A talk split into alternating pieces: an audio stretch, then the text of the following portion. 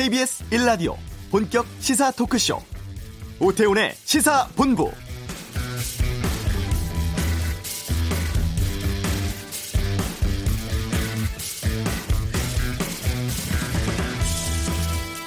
네, 4월의 첫날입니다. 21대 국회의원을 뽑는 총선이 15일에 있습니다.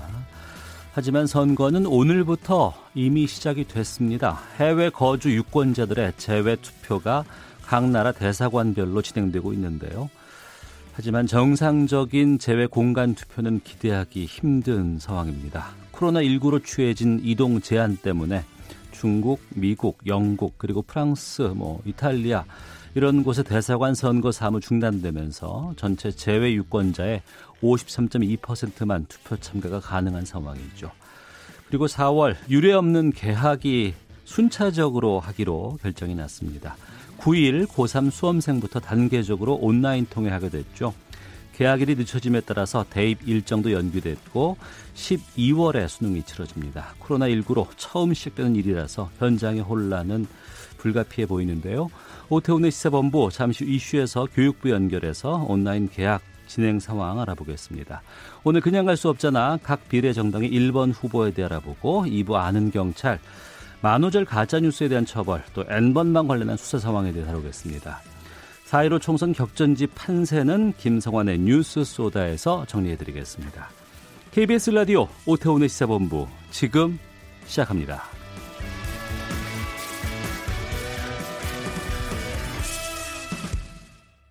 네, 5주 미뤄졌던 개학 다음 주부터 하게 되는데 단계적으로 또 수업도 온라인으로 하게 된다고 발표가 났죠. 처음 가보는 길이라서 우려도 많고 또 질문도 많습니다. 교육부의 김성근 학교 혁신실장 연결해서 좀 운영 계획 여쭤보겠습니다. 나와 계시죠? 예, 안녕하십니까. 반갑습니다. 예, 2주마다 저희가 연락을 드려서 좀 질문을 드리게 되는 상황이 왔는데요. 예, 예. 아, 먼저 온라인 계약을 단계적으로 한다고 발표를 했습니다. 좀 여기에 대해서 좀 소개를 해 주시죠. 예, 저희들이 지금 이번 온라인 계약은 그 지금 각 학교별 학교 급별 그리고 학, 학년별로 좀 진행이 됩니다. 네. 4월 9일에는 고등학교, 중학교 3학년이 먼저 개학하고, 네. 그 다음에 4월 16일에는 고등학교, 중학교 1, 2학년, 음. 그리고 초등학교 4, 5, 6학년이 이제 그 다음 학사 일정이 시작됩니다. 그리고 네. 마지막으로 4월 20일에는 이제 초등학교 1, 2, 3학년이 함께 합류하면서 전체적으로 온라인 계약이 모든 그 학생들이 다 진행이 되게 됩니다. 네. 온라인 계약을 결정한 이유 좀 여쭙겠습니다. 아, 지금 이제 전 세계 학생들 87%에 해당되는 네. 15억 명 정도의 학생들이 지금 세계적으로 학교를 못 가고 있습니다. 15억 명이요. 예, 예, 어. 그 세계적으로. 그래서 사실 이제 저희가 지금 벌써 이제 계약 연기가 된 게 5주째 되잖아요. 그렇습니다. 그래서 우리 아이들 생각을 하면 하루바삐 지금 학교 문을 열어야 되는데 네. 지금 이게 이제 세계적으로 이런 상태고 이제 저희들도 사실 이제 국외 그 환자 유입 등 이 확산의 우려가 상시적으로 있는 상태에서 아이들 안전을 또 무시할 수가 없는 상태라서 네. 그래서 지금 그 학교 문은 못 열어도 애들 배우면 또 가야 되는 상태라서 수업을 온라인 수업으로 좀 그 결정을 하게 됐습니다. 네. 대학은 현재 온라인으로 수업을 진행하는 것으로 알고 있습니다. 예, 예. 초중고는 처음 가보는 길인데 이 전에 온라인 수업을 해본 경험이 있나요? 아니면은 지금 연습 같은 것들을 진행하고 있는 상황입니까? 그 지금 이 코로나 사태 이전에도 네. 이제 고등학교 같은 경우는 고교 학점제가 진행이 되면서 학교와 학교 간에 이렇게 공동 교육 과정들이 운영이 된 적이 있습니다. 네.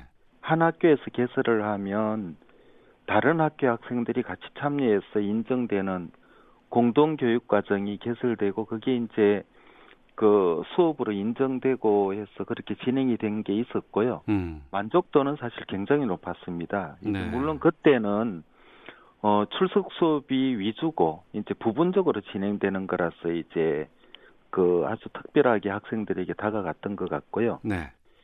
지금 이렇게 온라인 수업 전체 온라인 수업만으로 어 수업이 인정되면서 가는 것은 뭐 단군 이래 처음입니다. 음. 이게 정말 이게 미래 학교의 수업 형태 중 한 개가 이제 이 원격 수업 부분이 들어가 있는데 네.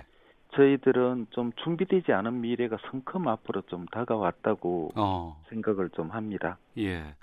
학생도 또 교사도 학부모도 좀 어떻게 운영될까 궁금한 부분들이 참 많이 있는데요. 먼저 4월 6일 개학 예정이었지만 이걸 목요일로 옮겨서 4월 9일부터 고3과 중3부터 시작을 합니다. 목요일에 이렇게 하는 이유가 있습니까?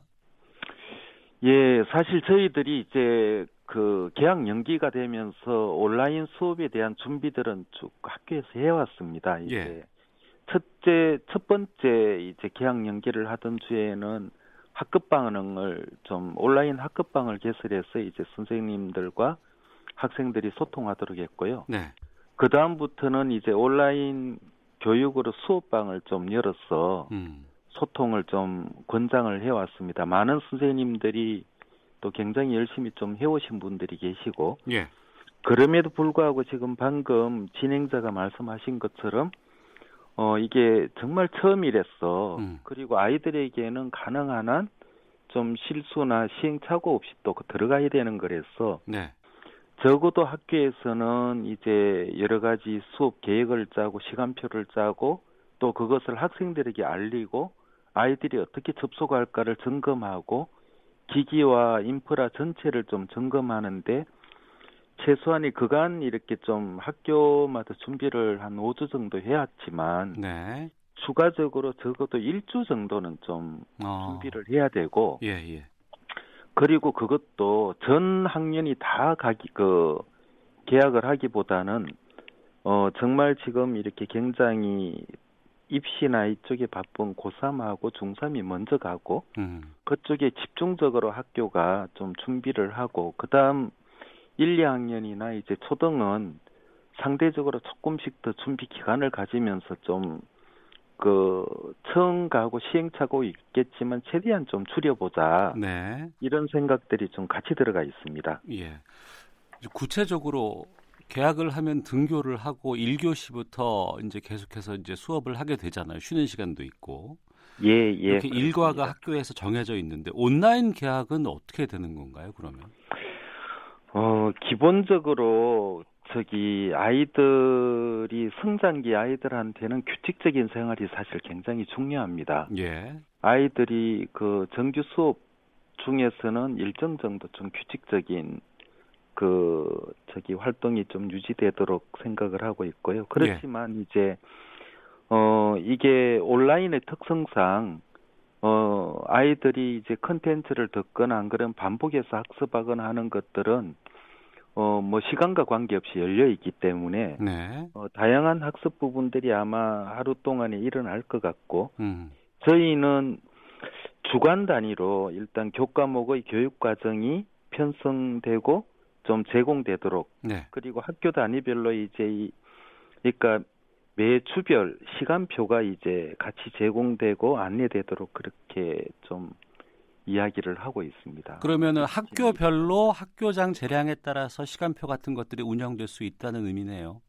예, 예, 맞습니다. 그리고 수업 시간 중에 온라인 그 수업과 관련된 부분들은 학생들과 같이 이렇게 이야기가 되면 어. 과제형이나 이런 부분들은 이제 조금 시간을 좀 그 융통성을 발휘해서 예. 어 이제 아이들이 좀 활동을 하고 참여하게끔 그런 부분들은 이제 학교마다 선생님들의 그 특성에 따라서 또 이렇게 진행이 될 수 있을 거라고 생각을 합니다. 예.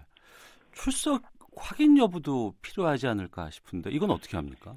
예, 예. 저희는 뭐 출석 확인에 대한 기본적인 지침을 지난주에 나간 적이 있습니다. 아, 그래요? 어, 예, 예. 그래서 이제 원격 수업의 형태에 따라서 네.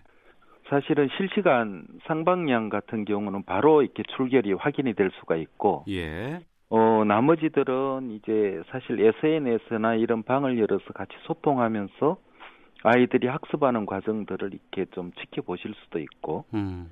그리고 또 그게 좀 안 되는 경우는 전화로 확인도 좀 가능할 수가 있고, 다양한 형태로 이 출결 확인에 대한 부분들은 일단 그래도 출결 확인은 그 선생님들이 하시도록 그 지침이 내려가 있습니다. 네. 수업 운영 방식이라든가 컨텐츠, 이 내용에 대해서 궁금한 분들이 많이 계시던데, 이거를 예, 각 예. 학교의 개별 교사, 과목 교사가 다 제작을 해야 되는 것인지, 아니면 뭐 학년별로 이미 운영되거나 활용되고 있는 컨텐츠들을 갖다가 틀어주는 것인지, 여기에 대한 지침 같은 게 정해진 게 있나요? 예, 예. 저희가 아까 말씀드렸듯이 사상 초유로 처음 시작되는 일이라 네. 이게 아마 이제 선생님들도 그렇고 아이들도 그렇고 점차 빠른 시간 내에 좀 이렇게 선생님들과 아이들에 맞게 좀 진화가 좀 될 거라고 생각을 합니다. 일단 아, 예. 저희들은 뭐 EBS나 안 그러면 캐리스나 안 그러면 이제 선생님들의 어떤 학, 그 학습방 이런 데서 굉장히 다양한 컨텐츠는 이미 좀 마련돼 있습니다. 네. 그리고 그것들을 활용해서 선생님들은 자기 수업에 맞게 지금 컨텐츠를 제작하고 계신 분들도 계시고 음. 그래서 물론 이제 수업을 어떻게 할 것인가 하는 부분은 그 수업에 대한 권, 그 기본적인 권한이 선생님들에게 주어져 있기 때문에 네. 선생님들이 판단해서 하겠지만 음. 아마 지금 준비 기간 동안 선생님들은 이제 일단 플랫폼이나 이런 그 기본적인 그 원격 시스템에 익숙하지 않은 분들은 그 이제 굉장히 기능적인 부분들을 학습을 빨리 좀 하실 거고요. 네. 그게 앞서가신 분들은 훨씬 더 그것들을 활용해 가지고 하는 것을 아마 선생님들끼리도 같이 좀 교감이 많이 이루어질 것 같습니다. 그러니까 정리를 하면 예. 학교별로 아니면 과목별로 담당 교사들이 모여서 어 저쪽에선 더 좋은 게 있네라고 하면 그걸 또 인용하거나 함께 해갈 예, 수 있으면서 서서히 진화되는 온라인 수업 형태를 만들어가는 것이 바람직하다고 말씀하시는 거네요. 예, 예, 그렇습니다. 아. 맞습니다. 알겠습니다. 온라인 개학 실시 발표에 대해서 교육부 김성근 학교혁신지원실장과 함께 말씀 나누고 있습니다. 방법적인 것은 자- 방금 좀 들었던 것 같고요. 문제는 이거 온라인으로 해야 되니까 단말기라든가 컴퓨터라든가 아니면은 뭐 여러 가지 뭐 패드라든가 이런 인터넷 접속도 보장돼야 되는데 이게 다 될까라는 우려들이 많거든요.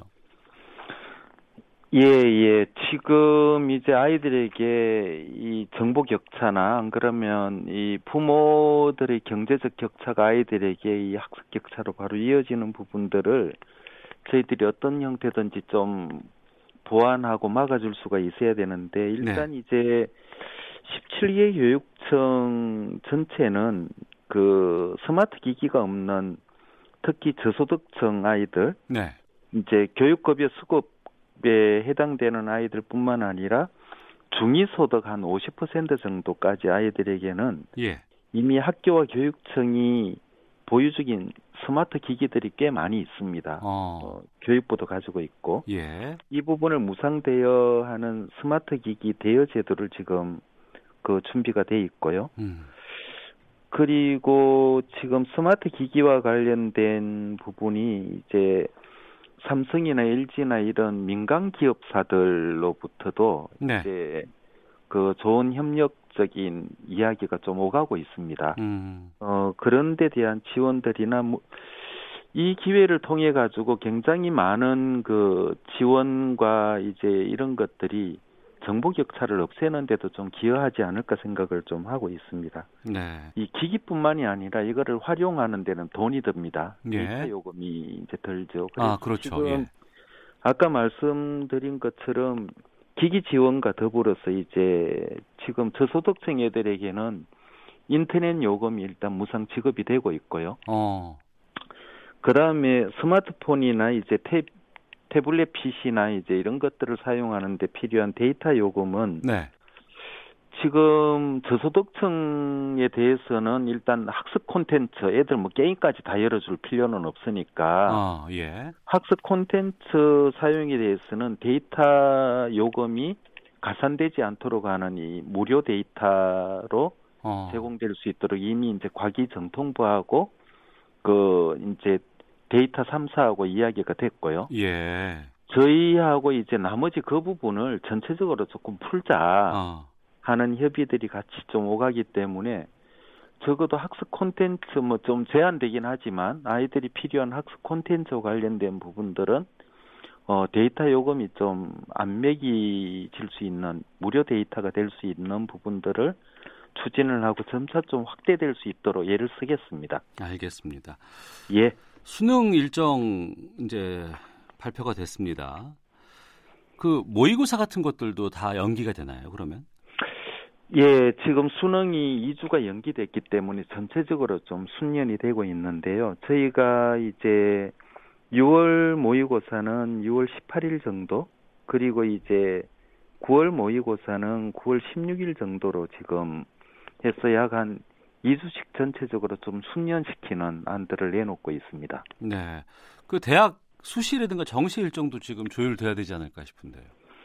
어, 당연합니다. 지금 사실 이제 수시 정시와 관련된 대입 전형의 구체적인 일정들은 고등교육법상 이제 대교육이나 전문대교육 소관이기도 합니다. 네. 그래서 기본적으로 저희는 이제 2주 연계와 관련된 기본적인 입장을 저희는 밝혔고 4월 중에 그 대교육 대교육과 전문 대교육에서 이제 그 변경된 수능 시행일에 좀 맞춰서 음. 수시나 정시나 이제 이기 관련된 세세한 세부 일정들을 4월 중에 확정해서 발표할 예정입니다. 네. 그 초등학교 저학년 학생들 그리고 예. 어, 근데 이 어린 아이들이기 때문에 이제 이런 온라인 수업에 잘 적응할 수 있을까? 학부모가 또 여기에 관여해 줘야 되는 거 아니냐라는 지적도 좀 나오기도 하고 또 여기에 맞춰서 또 유치원도 지금 휴업을 계속해서 연장할 수밖에 없는 상황인데 이런 부분들 예, 좀 예. 저학년들 어린 아이들에게 대해 좀 입장도 좀 밝혀주시죠. 예, 사실 이제 어린애들이 제일 좀 걱정입니다. 네. 아이들 같은 경우는 이 발달 단계상 놀이가 중심으로 이 교육 과정이 짜져 있고 이제 그런 부분이라 특히 이제 돌봄이 필요하기 때문에 부모 중 누군가가 좀 있거나 안 그러면 여러 가지 보살핌이 좀 필요한 상태입니다. 그래서 초등 1, 2, 3학년에 대해서 저희는 최대한 이제 학사 일정을 조정할 수 있는 거의 마지노선인 4월 20일까지 좀 저희들은 예. 밀어놨고요. 예, 예. 그 만약 국민들이 정말 이렇게 협력이 잘 돼서 이제 사정이 조금 더 좋아진다면 음. 어 저희들은 이제 좀 학년별로 네. 안 그러면 좀 그 학급 단위로 그 한 3분의 1씩이나 아니면 5분의 1씩 정도라도 좀 나눠서 음. 등교를 좀 최소화해서 애들 얼굴도 좀 보고 네. 그다음에 이제 그러니까 온라인을 한 4일쯤 하면 어 등교를 한 하루 정도쯤은 한다든지 아. 아니면 한 3분의 1 정도는 그 학교를 좀 오고 나머지 3분의 2 정도는 이제 온라인을 한다든지 하는 이, 이 blended learning이라고 하는데 이 혼합 그 수업 형태를 이제 그 융합형 수업 형태를 그 고민도 하고 이제 이러저런 방, 방식들을 좀 고민을 많이 하고 있습니다. 네. 그래서 어떻게든 아이들이 좀 안전과 배움 두 개가 음. 좀다 만족시킬 수 있도록 예를 좀 써보겠습니다. 알겠습니다. 예, 예. 끝으로 그 학생이라든가 학부모들께 좀 당부하고 싶은 말씀이 있으시면 짧게 좀 말씀해 주시죠. 어, 두 가지입니다. 네. 이제 하나는 정말 이 범사회적 도움으로 이 학생들 숫자가 초중고등학교 애들만 600만이 넘습니다. 네. 어, 이 아이들이 학교를 좀 갈 수 있게 되려면 우리가 정말 사회적 거리두기나 이런 실천을 강력하게 해서 네. 이 코로나가 좀 안정이 됐으면 좋겠고요. 정말 이렇게 국민들께 같이 애들을 좀 한번 등교시켜 보자 이런 그 마음이 같이 조금 더 같이 좀 진행이 됐으면 좋겠고 두 번째는 네. 우리 아이들이 이제 정말 AI 시대를 살아갈 애들입니다. 음. 그래서 온라인이라고 하는 이 IT 강국에 맞는 교육 시스템이 한 걸음 더 나갈 수 있도록 네. 어 저희들이 지금 첫 걸음을 뗐습니다. 물론 이제 준비가 완벽하게 된 것이 아닌 것은 뭐 누구나 다 알고 계신 거고요. 음. 그럼에도 불구하고 지금 40만 명의 우리 교직원들과 그리고 교육부와 그리고 아이들을 보내고 있는 그 학부모님들이 정말 합심해서 네. AI 시대에 맞는 이 원격 수업이 네. 정말 아이들에게 의미가 있도록 그렇게 함께 애를 썼으면 좋겠습니다. 알겠습니다. 예, 저희도 열심히 하겠습니다. 예, 관련 질문들이 많이 들어오고 있는데 이거 다음에 예. 좀 시작하고 나서 여러 가지 예. 착오라든가 아니면 좀 바람직한 부분들이 있으면 그때 다시 연결해서 좀 답변 듣도록 하겠습니다. 예, 예. 감사합니다. 네. 아, 교육부 김성근 학교혁신지원실장 연결해서 말씀 들어봤습니다. 우려가 좀 있네요. 김혜경님은 결국은 교사들이 알아서 수업 준비해야 하는 상황 아닌가요? 라고도 주셨고 고영기님은 저희 아이가 다니는 학교가 전교생이 50명인데 이 학교는 등교를 해도 괜찮지 않을까요? 라는 의견도 주셨습니다. 아, 저희가 아, 온라인 수업 좀 시작이 되면 그때 다시 한번 좀 연결해서 답변도 좀 듣도록 하겠습니다. 이 시각 교통 상황 확인하고 헤드라인 뉴스까지 듣고 오겠습니다. 먼저 교통정보센터 이승미 리포터입니다. 네, 이 시각 교통 상황입니다. 중앙고속도로 이용하실 분들인데요. 읍내터널 지나실 분들 운행에 참고하시기 바랍니다. 읍내터널 부근이 강교 거치 작업으로 전면 통제될 예정입니다. 방향은 부산 쪽이고요. 잠시 후 1시부터 약 15분간 전면 통제될 예정입니다. 경부고속도로 부산 방향으로는 동탄 분기점 부근 사고 처리 작업 15분 전쯤 끝났는데요.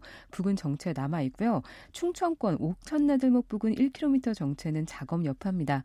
영동고속도로 강릉 방향으로도 용인휴게소 부근에서 3, 4차로 막고 도로 보수 작업을 하고 있습니다. 용인나들목에서 용인휴게소 쪽으로 5km 구간 밀리고 있고요. 서울 외곽고속도로 판교에서 일산 쪽으로 수암터널 한 1차로에 고장난 차량이 있어서 주의하셔야겠고요. 더 가선 장수에서 송내 나들목 쪽으로 밀리고 있습니다. KBS 교통정보센터였습니다. 헤드라인 뉴스입니다. 오늘 0시 기준 국내 코로나19 확진자는 101명 늘어 누적 확진자는 9,887명으로 집계됐습니다. 이 가운데 해외 유입은 560명으로 파악됐습니다. 오늘부터 해외에서 입국하는 모든 국민과 장기 체류 외국인은 입국 후 14일 동안 자가 격리해야 합니다. 정세균 국무총리는 자가격리는 우리 공동체의 안전을 지키기 위한 법적 강제 조치라며 위반 시 어떠한 관용도 없이 고발하거나 강제 출국시킬 것이라고 말했습니다. 코로나19로 피해를 본 중소기업과 소상공인을 위한 초저금리 대출과 이자 상환 유예 제도가 오늘부터 시행됩니다.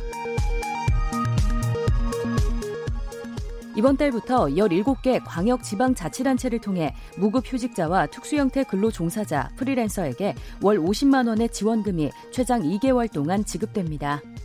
지금까지 라디오 정보센터 조진주였습니다.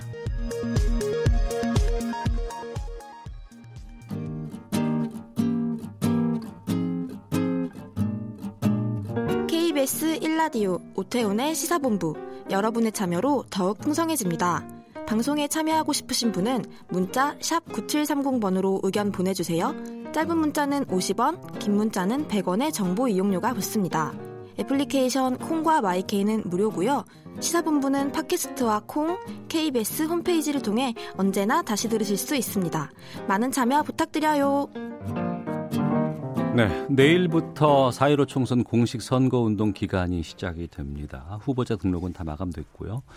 오늘 그냥 갈 수 없잖아. 각 당의 넘버 1, 제1호 엄지척은 누굴까? 이런 제목으로 비례대표 1번 소개해 드리도록 하겠습니다.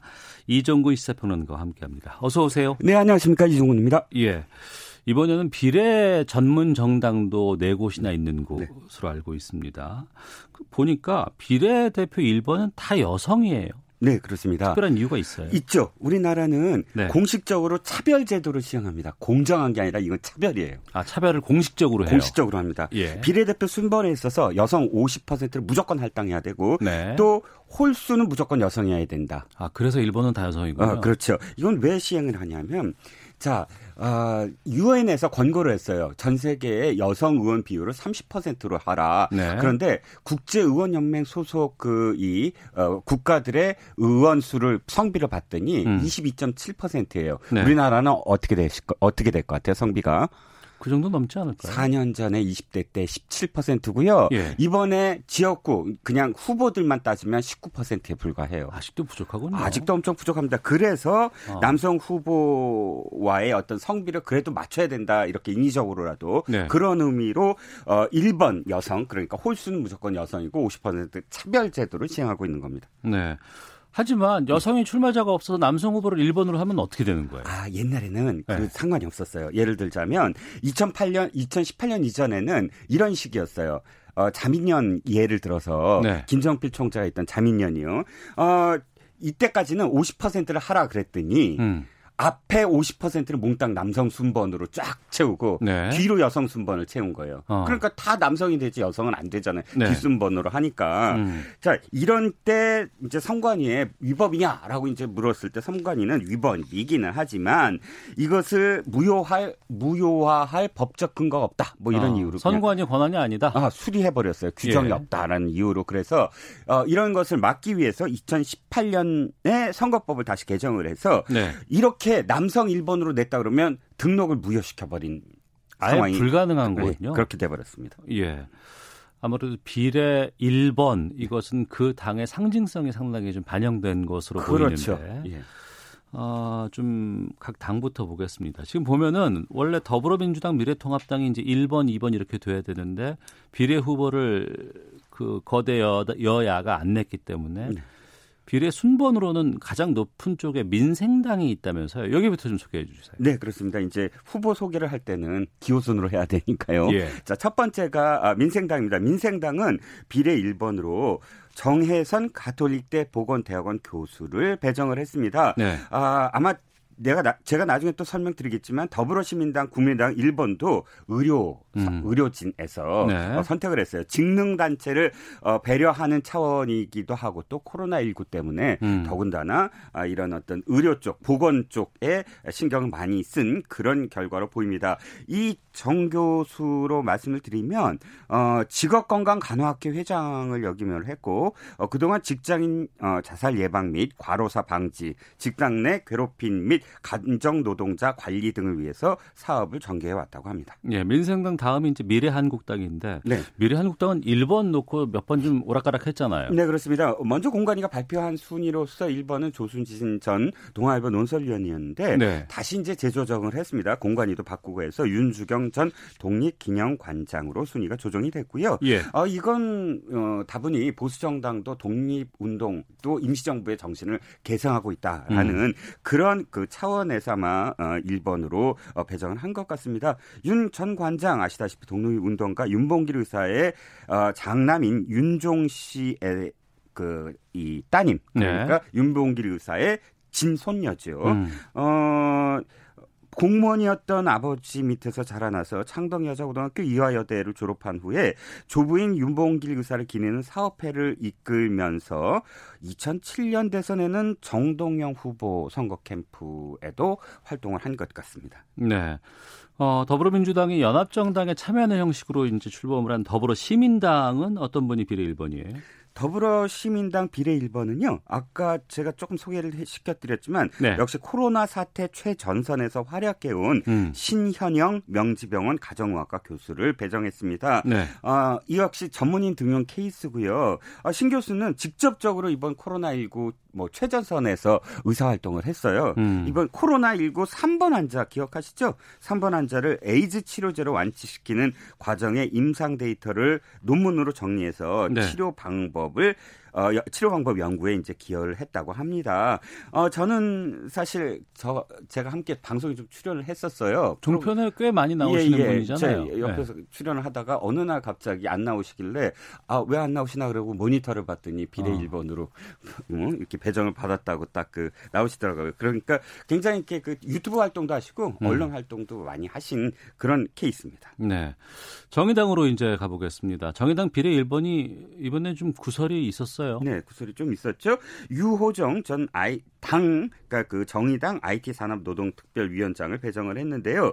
어 92년생 그러니까 청년 배, 려 케이스고 또 네. 노동운동가 활, 노동운동 활동을 해서 노동운동에 대한 배려 어, 어, 케이스라고 할 수가 있겠습니다. 이화여대 사회학과를 졸업하고 게임 회사를 다니다가 어, 화섬 노조 그러니까 네이버라든지 카카오 이게 IT인데 네. 이 노조들이 화섬 노조 산하에 있어요. 그래서 네. 화섬 노조 어, 어 그러니까 민노총 어 화섬 노조에서 선전 홍보부장 활동을 했습니다. 즉 음. 그러니까 그 노동운동가로 이제 변신을 했죠. 그러다가 정의당에 입당해서 뭐 경기도당 여성위원장 등을 역임한 그런 케이스인데 아까 말씀하신 논란은 대학 학교 때 게임 동아리를 아마 회장 직을 맡으면서 이끌고 있었나 봐요. 근데 네. 왜 리그 오브 레전드라는 게임에 게임을 하는데 음. 자기가 직접 게임을 하지 않고 남자 친구를 시켜서 게임을 해서 등급을 다이아까지 올린 것이 밝혀져서 회장직을 그만두고 사과를 한 그런 전력 이 이제 논란이 돼서 또, 또 다시 공식적으로 사과를 한 것으로 알고 있습니다. 네. 그러니까 정의당은 청년 노동운동가 1번 배치. 이게 네. 이제 상징성으로 그렇죠. 좀 나오는 것 같고. 이번에 보면은 비례 전문 정당이 네 곳이나 있습니다. 네. 미래한국당, 더불어시민당, 네. 또 열린민주당이 있고 국민의당도 지역을 안 내고 이제 비례로만 가잖아요. 그렇죠. 안철수 대표 전 예. 대표가 국민의당이라든가 열린민주당도 좀 소개해 주시죠. 네, 국민의당은 아 이제 아까도 제가 잠깐 또 언급한 코로나 19를 인해서 의료계 영입 인사 케이스입니다. 네. 어, 대구 계명대 동산병원이 대구에서 대구 경북에서 이번 코로나 19의 최전선 역할을 했거든요. 음. 어, 그 어, 동산병원의 간호 부원장 출신인 최현숙 어, 간호 부원장을 어, 배려 해서 1번 어, 케이스로 했고요. 예. 열린민주당은 아, 김진애 의원, 전 의원 아마 또 이름 들어보셨을 겁니다. 아, 열린우리당으로 나와서 열린우리당 때는 의원을 하지 못하셨고 음. 민, 통합민주당 그 다음에 통합민주당으로 어, 의원 활동을 하셨고 건축가로서 최근에 뭐 알슨 신잡에도 뭐 출연한 그런 그 분입니다. 네. 네. 이 주제를 선택하신 이유가 비례 후보 1번의 여성 남, 아, 1번을 여성, 남성 안 가리는 세상. 이것을 위해서라고 이제 주제를 정하셨다고 제가 들었어요. 아, 네, 그렇습니다. 뭐, 이걸, 어, 이젠 차별제도를 없애자 이제 이런 어떤 여성 1번이 아니라 남성도 1번 될 수 있다라고 부르짖으면 큰일 나겠죠. 아, 그, 예, 그렇죠. 예. 그런 뜻이 아니고요.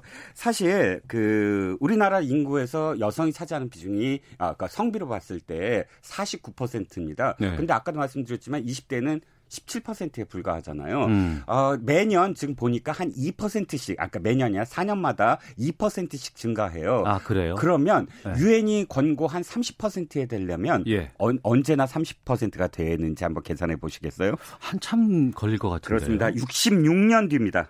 2086년이 되어야지만 30%가 될 수 있습니다. 그것도 유엔 권고 기준인 30%를 채우는데 66년이 앞으로 남아 있는 겁니까? 그렇습니다. 그래서 어, 제 주장은 이겁니다. 지금 있는 제도조차도 사실은 당에서 아까 정당들이 지키지 않거든요. 음. 최근에 국가혁명 배당금당이 8억 원을 보조를 받았는데 그게 뭐냐면 네. 지역구 후보 중에 30%를 여성으로 채우면 8억을 주는 거예요. 네. 근데 이번에 최초로 허경영 씨가 이끄는 국가혁명 배당금 당이 음. 30%를 채운 거예요. 지금까지는 어떻게 됐냐면 30%를 안 채웠기 때문에 5% 미만, 뭐 10% 미만에서 서로 나눠 가졌어요. 네. 이건 허경영 씨 를 비판할 게 아니라 기존 어. 정당을 비판해야 되거든요. 어. 한 몇십 년씩 그 정당을 이끌어오면서 어, 여성들을 배려를 하지 않고 예. 이 좋은 제도를 그냥 어, 자기네들끼리 그냥 뭐 나도 먹었다 뭐 이런 음. 생각인데요. 저는 언젠가는 남성 여성 가리지 않는 1번을 네. 그런 제도가 시행되려면 자연스럽게 30%를 넘는 그런 공천과